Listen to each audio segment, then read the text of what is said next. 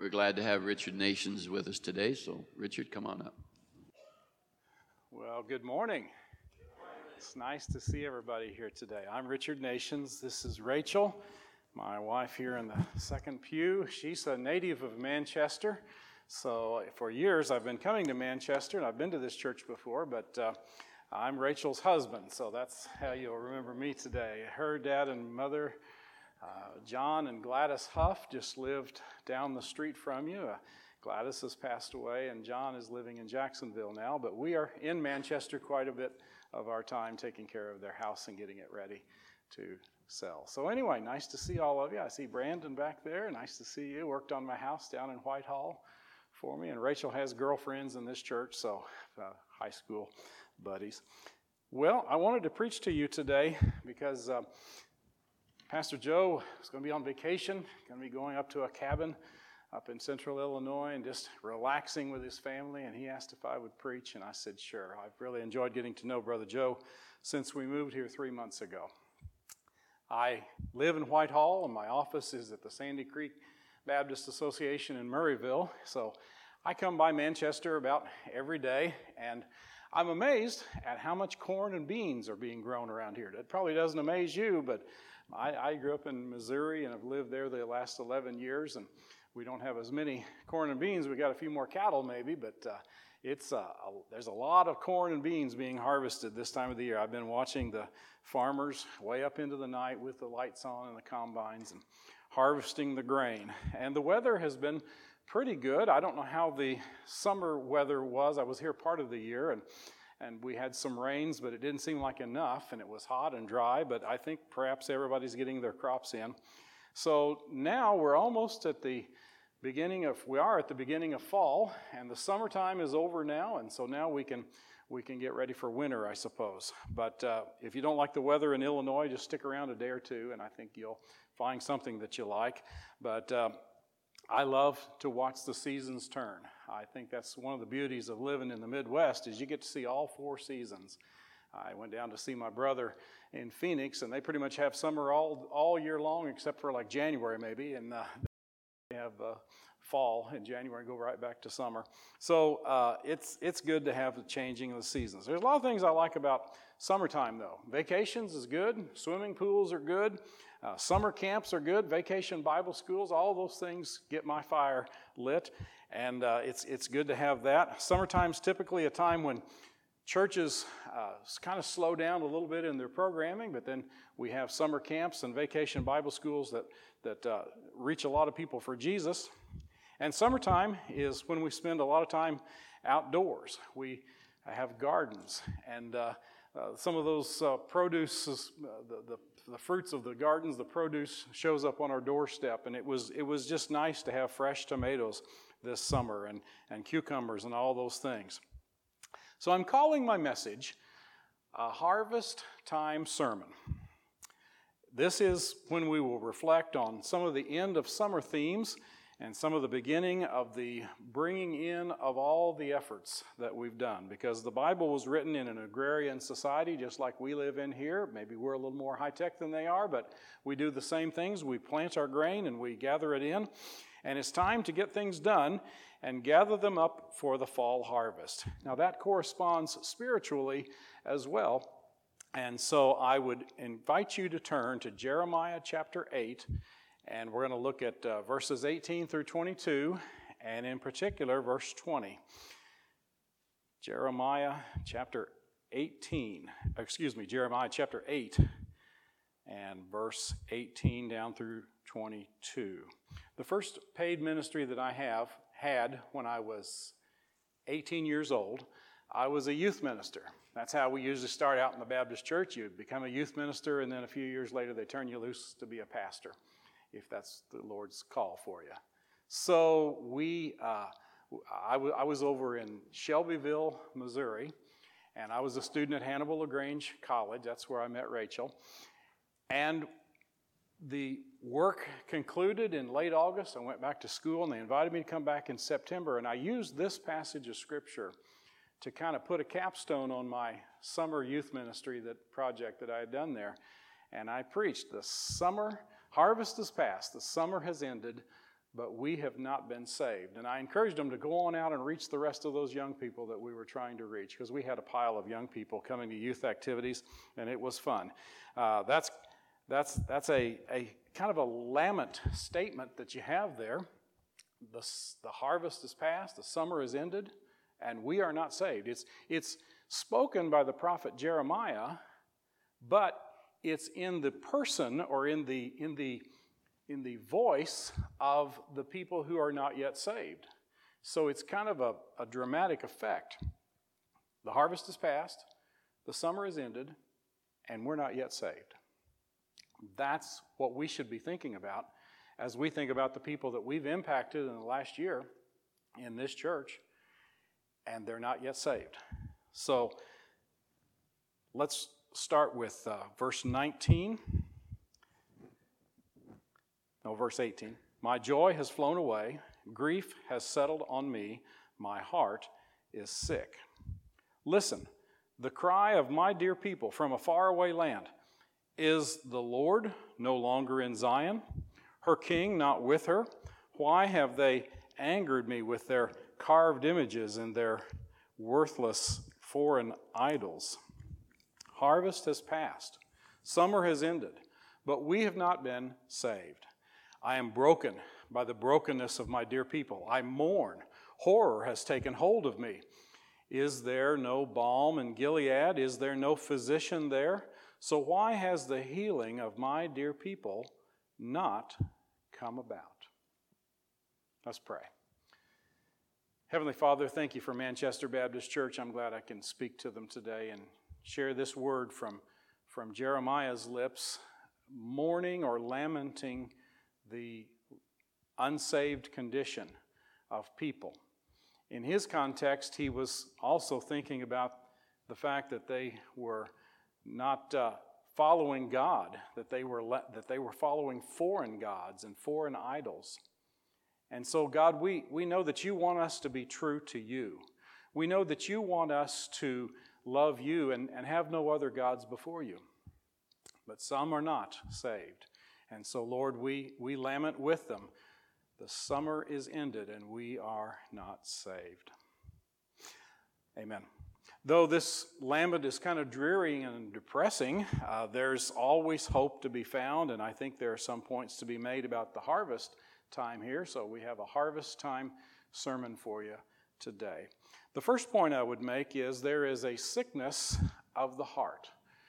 Uh, there is an anguish of the prophet that uh, comes about in this uh, first couple of verses. He looks at the unfaithfulness of his fellow Israelites, and Jeremiah was facing a backslidden people who had turned away from God.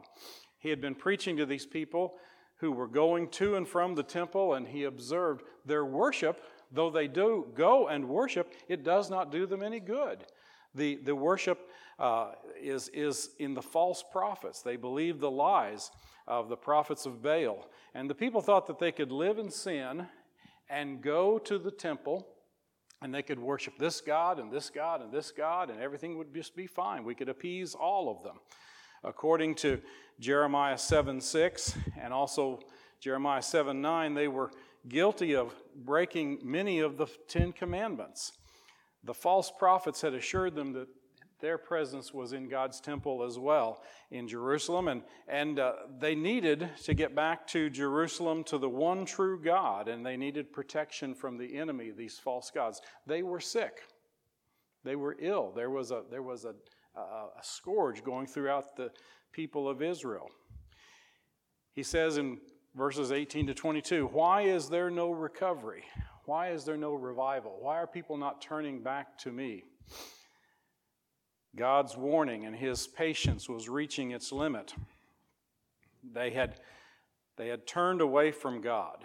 There had been a, a harvest of repentance, but a little too late, maybe. The sickness was too far gone and the medicine was no longer available. I would say this to you when God calls you to himself, don't wait. Someone said in the Bible study this morning, you don't know what tomorrow is going to bring. And that's so true.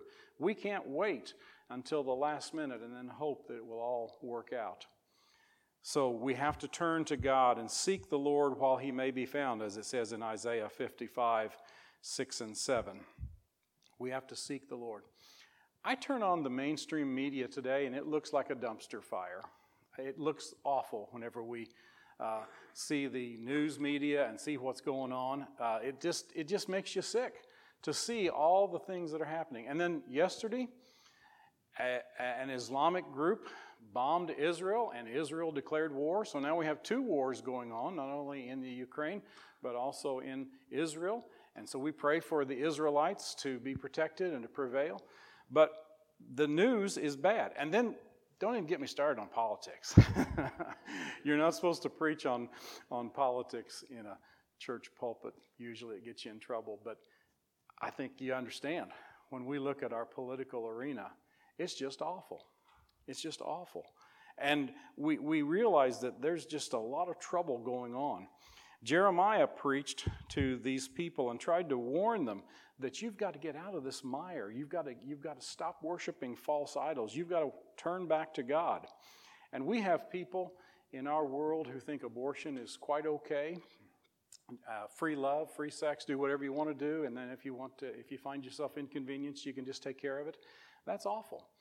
And we need to stand up for pro life causes. We also have a relaxing of so many laws in our nation that we've become a lawless society. We don't punish the criminals anymore. We slap them on the wrist and hope that things will get better. We've got to do better than this. We've got to elect people who will bring justice and godliness into our capitals again. Political correctness and tolerance for everything that is godless, well, we've got to turn away from that. We may be overrun as a country if we continue to let liberalism and lawlessness continue to reign. So, one thing that uh, Baptists believe very strongly in, and I think you'll agree, is as it says in Romans 3:23, all have sinned and come short of the glory of God. Now, I can sit here and rail against corrupt politicians and and uh, lawlessness and and uh, ungodliness and, and uh, sexual sin and immorality and confusion about gender. I can do all of that stuff. But when it comes right down to it, all of us are guilty of various kinds of sins. Ours may not be that, but it may be something else. So we need God. Our hearts are sick, just like the Israelites were sick. We understand that we will not go to heaven on our own merits. It's by the grace of God that we are saved through faith, not of ourselves. Ephesians 2 8 and 9. So if you're sick, you need to turn to the cure. The only cure for a sickness of heart is to turn to Jesus Christ. Jesus Christ will cleanse you of your illness and your sickness. And so there is an urgency then to the task. My second point, verse 20, there is an urgency to the task. If you go back one, please. The people were not saved. There was an urgency when a major uh, crisis breaks out. We all uh, listen up. Uh, I know in my last home, we lived near the crossroads of the town, and we would hear the sirens of the ambulances and the fire trucks just all hours of the day and night. We, we live right next to the fire station in Whitehall, so when we hear that siren go off, we listen up and uh, uh, we, we try to figure out what is the emergency. And usually they say that's the, the call to prayer. When you hear a siren, pray for somebody because somebody's not having a good day. But there is an urgency when, when, when a major emergency breaks out. Now, when the hurricanes hit the southern coast like they do this time of the year, we see on the news, the Weather Channel, the CNN, and the Fox News, we see all these uh, people displaced, and we realize that they need help. And Southern Baptists have been able to send relief teams. They have they wear yellow shirts and they go down and and uh, serve in these uh, storm storm uh, affected areas, and uh, they call them Southern Baptist Disaster Relief. But those people that get up and go into churches and sleep on air mattresses and help clean up houses after tornadoes and hurricanes have my admiration. There's a lady from Lincoln Avenue Baptist Church in Jacksonville that just got back from Guam because there was a typhoon in Guam in May. They did some initial relief, but there were a lot of people who were left out. And so the Baptist relief workers went out there to Guam, which is 8,000 miles west of here. That's a long ways out there in the Pacific. And they put roofs on houses that had been blown off in this typhoon, many of them just sleeping under tarps in that tropical environment. And so it's good to go and help when people have needs. Jeremiah echoed the cry of the people who were lost and backslidden, and he says, The harvest is past. It's time. It's time to go ahead and, and gather up the fruits of the harvest. There are people who are still not yet saved, and that's a haunting word picture. You know, first responders, when they go to a fire and they can't get everybody out, that is a hard thing. I was a fire department chaplain in Des Moines, and there was a fire in Johnston, Iowa, and a lady burned to death. And it was hard because the firemen were affected by that as well as the family that was left and so forth. I made some death notifications that night. It was a terrible night because we couldn't save everybody. So I would say that's the cry of Jeremiah, a haunting word picture. Farmers, especially those that deal in fruits and vegetables, have a limited window when their crop is ripe and they can get it to the farmer's market or to the elevator, and they can get it uh, into the food chain. And so this urgency demands work instead of taking vacations and going to the pool. I don't see too many of these farmers that are running their combines way up in the night here as I drive up Highway 67. I don't see them going back and, and flipping on the TV and uh, getting a bowl of ice cream. I mean, they may do that a little bit, but mostly they're in their combines and their trucks this time of the year. They can do that later on when the harvest is all gathered up. They work because people are depending on them for a living. The food that is put into the community to feed people needs to be pulled out of the fields before the snow comes. And so God wants us, likewise, to be harvesters of souls. He wants us to go out and find all the kids we can find in Manchester and the surrounding areas and bring them in for kids' ministry and Sunday school. And He wants us to talk to the hardened people who've always turned us off when we talk to them about Christianity and, and the church. He wants us to keep going back and keep going back and keep going back. You know, my daddy turned the church people away most of his life there in North Missouri. But just before he died, two years before he died, he started getting nervous about the afterlife. All those preachers and deacons that had come by to see him, the words finally all started to make sense as he began to think about the end of his life. And he became a Christian at age 76, died at age 78. I'm glad because somebody came to tell him about Jesus. I was trying to prepare this message this week. I had a lot of distractions. I got down to Thursday afternoon because I'd been at a Bible conference on Monday and Tuesday, and I still didn't have a message together. And I had to go to the doctor in Springfield on Friday, and I had a bre- pastor's breakfast in Beardstown on, on uh, Saturday morning. But the message all came together on Saturday afternoon. I pushed through the writer's block, and at harvest time, sometimes you do just that. I don't know how many of you are farmers, but I bet you you stay in your combines and your tractors late later than you wanted to sometimes because that's what it takes. Urgency demands commitment and hard work. And so the harvest is ready to be pulled in, and there's an urgency to the task. The third point I want to make is starts in verse 21. There is a healing that is available. Let me read that verse to you again.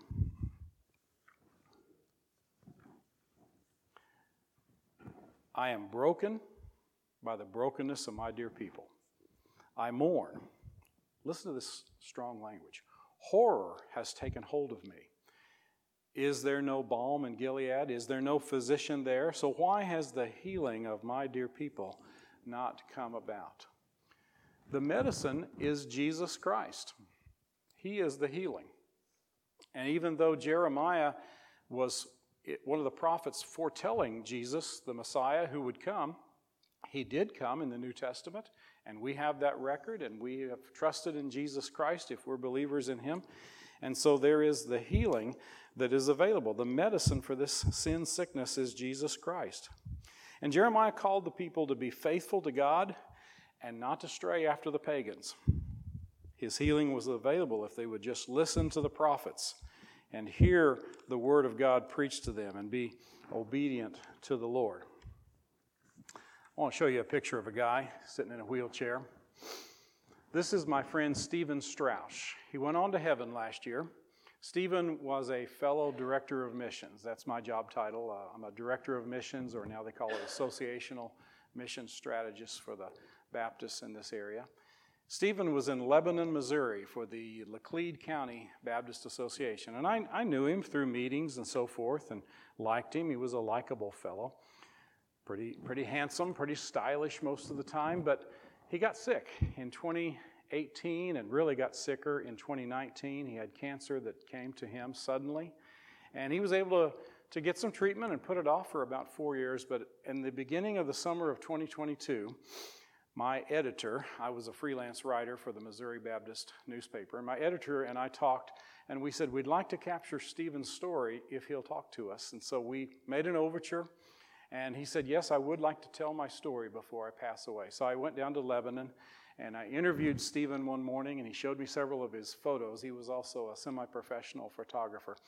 And that's the Bennett Springs State Park there. If any of you are trout fishermen, you may know that place. And so Stephen lived just outside of the park, went in there, and, and even in his wheelchairs, friends would take him in, and he would take pictures of the trout rising up out of the water. And uh, uh, the reason I guess I wanted to um, show you his picture, I love the guy. I went to his funeral, and I heard people sing his praises, but he said, and, and I put this in the article that I wrote, he said, I want to live until I die. He didn't want cancer to get the best of him. So even though he was taking chemotherapy, he had lost all of his hair, he had had all the effects of the cancer treatment. He lived his life fully until about a week or so when he went unconscious before his death. So I got in my car and drove to Lebanon the second time to stand at his funeral and uh, pay my respects like everybody else did. And we said, Well done, good and faithful servant. And so he didn't, he didn't beat the cancer, but he's in heaven enjoying life better than ever. And he lived until he died. Uh, this balm in Gilead, there's a, I think there's some words to this gospel song if you'll advance the slide. The balm in Gilead. There is a balm in Gilead to make the wounded whole. There is a balm in Gilead to heal the sin sick soul, taken right out of this scripture. We're all wounded. We all need the balm. We need the medicine that only God can provide, and it heals our sin sick soul. We need to be whole again. We need to be healed, and I think the scripture says that there is hope. There is hope. It's kind of in reverse, though. The prophet is saying, Is there no balm in Gilead? Is there no prophet there? Is there no healing? And the rhetorical answer is yes, there is. In Jesus Christ, there is a balm in Gilead. So I don't know if you're uh, suffering from illness today, but I want you to know that there is a balm in Gilead.